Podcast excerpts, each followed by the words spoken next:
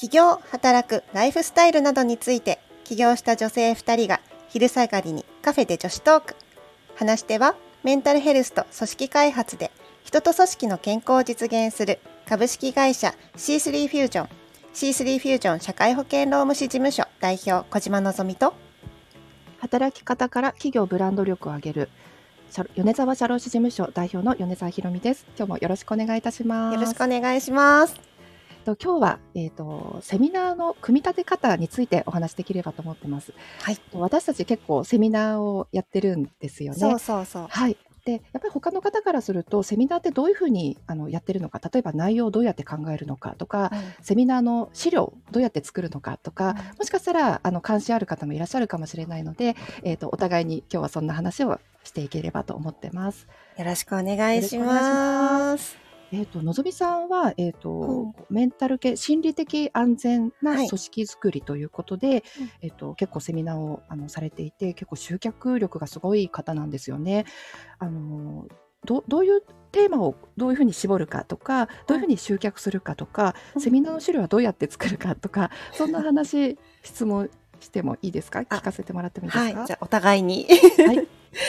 そうですね。私は、あの、やってる仕事がさっきもタイトルコールというかでさせていただいたんですけどメンタルヘルスと組織開発で人と組織の健康を実現するっていうことなので、まあ、基本はここに紐づいたセミナーをいろいろやっているんですけれどもちょうどまああのちょっと前の時期までとかだと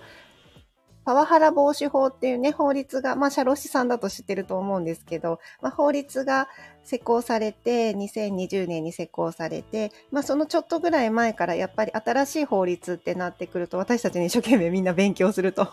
いうことで、そこをテーマにしたセミナーを、あの、ちょっとやっていたんですよね。で、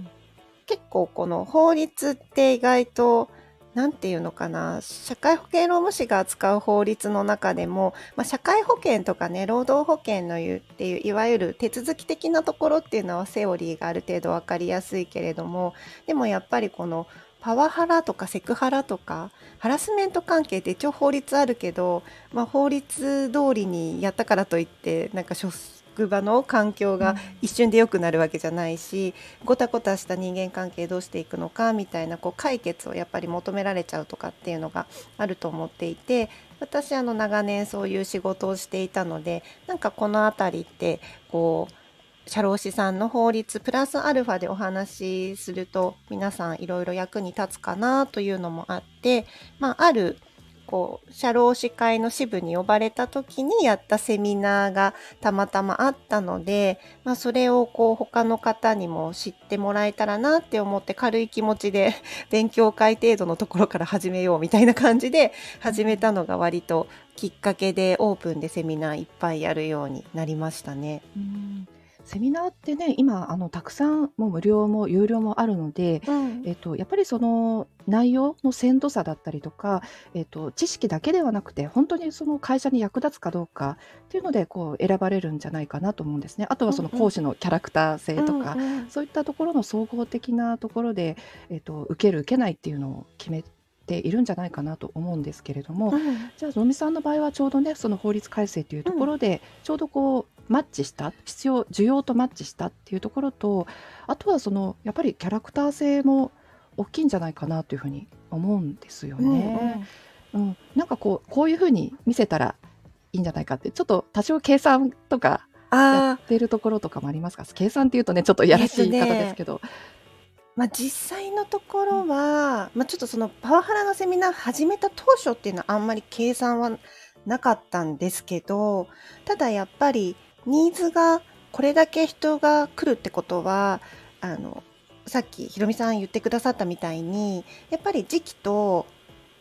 なんていうのかな法律改正する時だったので時期がすごく良かったっていうニーズマッチがかなりできていたっていうのもあって一回やってみてあこれみんなすごい知りたいんだって思ったところからは結構戦略的にセミナー組み立てました実際。戦略的って。うんちらっと聞いてもいいものですか？はい。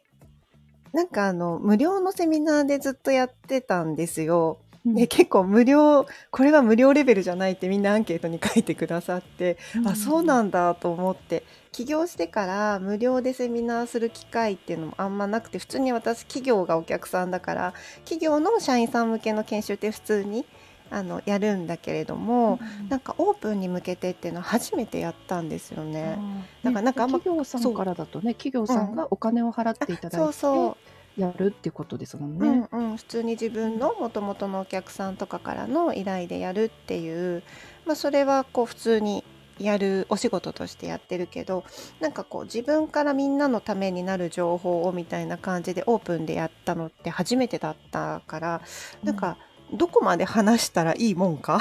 うん。そっかオープンってねいろんな方が聞かれますもんね。そう。でなんか結構話話しすぎちゃってたのかな。これは有料レベルですとかってコメントいっぱい書いていただいて、そっか、有料レベルなのかとか思って、そこからちょっともうちょっと考えてうまくやらないといかんなって少し思ったり、ニーズがあるんだから。ですよね、うん、やっぱりね、時間もかけるし、あの、セミナー資料もベースがあるとはいえ、ね、こう改訂したりとか、うん、あの、それなりの、それなりのじゃないですね、結構エネルギーを投下してやるわけなので、うん、やっぱり有料化していくっていうのは自然な流れなんでしょうね。そうですね。だからまあなんか無料でお伝えできる部分ともっと詳しく知りたい人に対してはもっとこう深掘りできる要素はやっぱすごいその専門的な領域っていっぱいあるのでそこをなんか分けるようにしてそこからあのいろいろ考えて構築して結果的に無料セミナーともうちょっと詳しく学びたい方のための1日セミナーともうここの分野を結構極めたいぞじゃないけどこれをサービスの柱にもしたいなみたいに考えている方向けのちょっとこう長めの長期の講座みたいな感じでなんとなく始めたところからなんかニーズがあることが分かっていってこう受講してくださった方からのフィードバックとかでいろいろこう中身を考えて何段階かに分けてサービスを展開するみたいな感じにしました。最終的には。あ最初から有料でな何日コースとかではなくて徐々にあの最初無料でたくさんの方に聞いていただいて、その中でも興味ある方をこうし絞っていくというか。そうですね。うん。じゃあ本当にね必要性がある方とこうマッチするというか、うん、うん。あそうそういうね戦略というか計画でやってたんですね。はい、そうですね。なんかこうやっぱり特に無料のセミナーって皆さん来やすいと思うんですけど、うん、なんか逆に言うといろんな方が来るから知りたい内容も様々だったりとかここの観点深掘りして聞きたい人もいればこっち聞きたいみたいな人もいるしなんかやっぱりあんまりこうみんなのニーズに全部答えるっていうのは厳しいかなって思っていてじゃあそのニーズもっと細かく知りたい人はその人こう絞り込んで多分丁寧にお伝えしていった方がその方には役に立つのかななんていうふうにも思ってそういう構成にこうし直したっていう感じですかね。あなるほどねオープンの場合はたくさんの方にこう届けるっていうところでもうちょっと、人によってはそこまでは別にするする必要がないっていうところもあるでしょうし人それぞれなのでそのある程度こう刺さるような深掘りするような内容でどんどん展開していくっていうところで、えー、そうです、ね、すごいですね。いえいえいえ。でもひろみさんはどうですか？あの結構やっぱり見せ方っていうのが本当ひろみさん上手だなと思ってて、私もね自己紹介の動画をひろみさんに実は作っていただいて、それがめちゃくちゃ素敵で、だからこの今の私のは構成のお話ですけど実際のセミナーの中でどういうふうにこう相手に視覚的にこう見せていくかとか表現するかっていうのは結構ひろみさんお上手で得意なんだろうなと思ってるんですが。うんありがとうございます。えっと、私の場合は自分で、あの、のぞみさんみたいな感じでこう開催するっていう経験がほとんどなくって、あの、ご依頼いただいたテーマに沿ってこう話をするっていう、あの、ことが多くあるんですけれども例えば、えーと、女性就労っていうようなテーマのセミナーのご依頼を昨年いただきまして、えーとまあ、っていう場合もあればあとは別にこうテレワークの労務の話だったりとか、えー、と全然こうテーマとかカラーが全然違うのでそれに合わせてこう例えばセミナーの資料とかレジュメとかもあの作っていくようにしてますね。例えば女性就労ということだと労務の知識っていうよりかはこう生き生き方だったりこう情熱だったり、こう感情のところにこう訴えかけるような内容がいいかなと思って、えーと、例えば資料とかは絵絵をこう割と盛り込んだりとか、うん、あの色を入れたりとか、うん、そういう視覚的にこうでそこに私の言葉を載せることでより少しでも心に響くといいなというふうに思ってたりしてましてその時は、えーと、カンバっていう あのソフトがあるんですけれども、うん、それでこう割とこう絵を綺麗な絵を入れるようにしてたりしますね。であとはロームだとパワーポイントで作ったりとかしてます。なんか本当にあの、うん、見せ方もすごく大切だなってやっぱり思うんですよね。なんか印象視覚的な印象ってすごく残るじゃないですか。でやっぱりその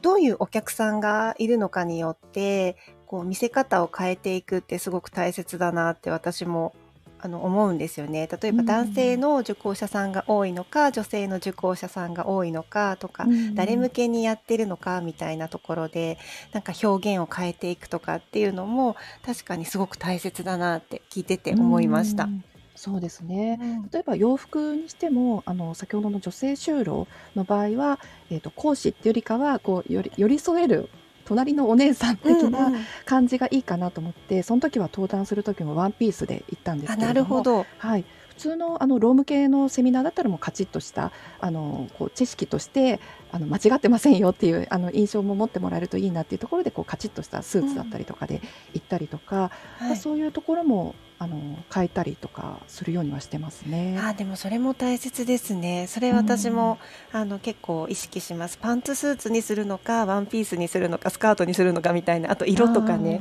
うん、こうなんかやるセミナーのイメージで結構変わるなっていうのは確かに思うので、そのあたりもまさにちょっと前回もお話ししたブランディングにも通ずるかもしれないなんて思いました。そうですね。から割と私個人的にはこうワンピースとか好きなんですけれどもあの受講者さんがどういう印象を持つかなっていうところを重点に置いて、まあ、その日の洋服をチョイスしたりとかするようにはしてるかもしれないですね。なんかそう考えるとこうセミナーと一言で言ってもそのね構成だったりからこう実際の見せるスライドの視覚的な効果だったりとか場作りの雰囲気だったりとか自分の服装だったりとかそんなところこうトータルにね考えていくちょっと